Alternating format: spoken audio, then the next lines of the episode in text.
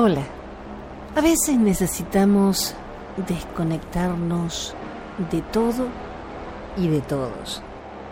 Hasta los más positivos tenemos lo que yo llamo periodo oscuro, donde no queremos redes sociales, no queremos saber del mundo, necesitamos meternos para adentro y pensarnos. No es algo que se haga muy a menudo, pero cada tanto conviene no bajar un cambio, sino parar el motor. Parar el motor y empezar a pensar que nos estamos perdiendo la vida frente a un monitor. ¿Les pasó alguna vez?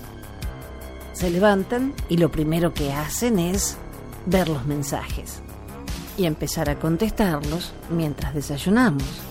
Después las noticias. Después el trabajo, que a veces es otro monitor. Salimos a almorzar, celular para ver quién nos escribió o qué pasó en el mundo en esas cuatro o cinco horas que estuvimos desconectados. Volver al trabajo. Salimos, llegamos a casa y nuestro descanso es otra vez el teléfono. Y nos vamos a dormir metidos en un mundo raro, tecnológico, virtual, no sé cómo llamarlo, pero soñamos con unos y ceros. Les cuento un ejemplo que veo todas las mañanas cuando voy a estudiar. Hay un señor que vive a la orilla de un canal con su carrito de supermercado, cargado con sus bolsas, con todas sus pertenencias. Paso muy temprano a la mañana y lo veo a este señor recostado contra un árbol mirando su teléfono celular. Me deja pensando todas las mañanas.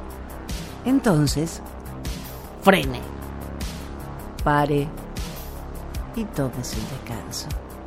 Cuando ya la mente quedó limpia de tantos números binarios, lo único que nos queda es volver a cargarla con más información, con la ventaja de haber descansado unos días.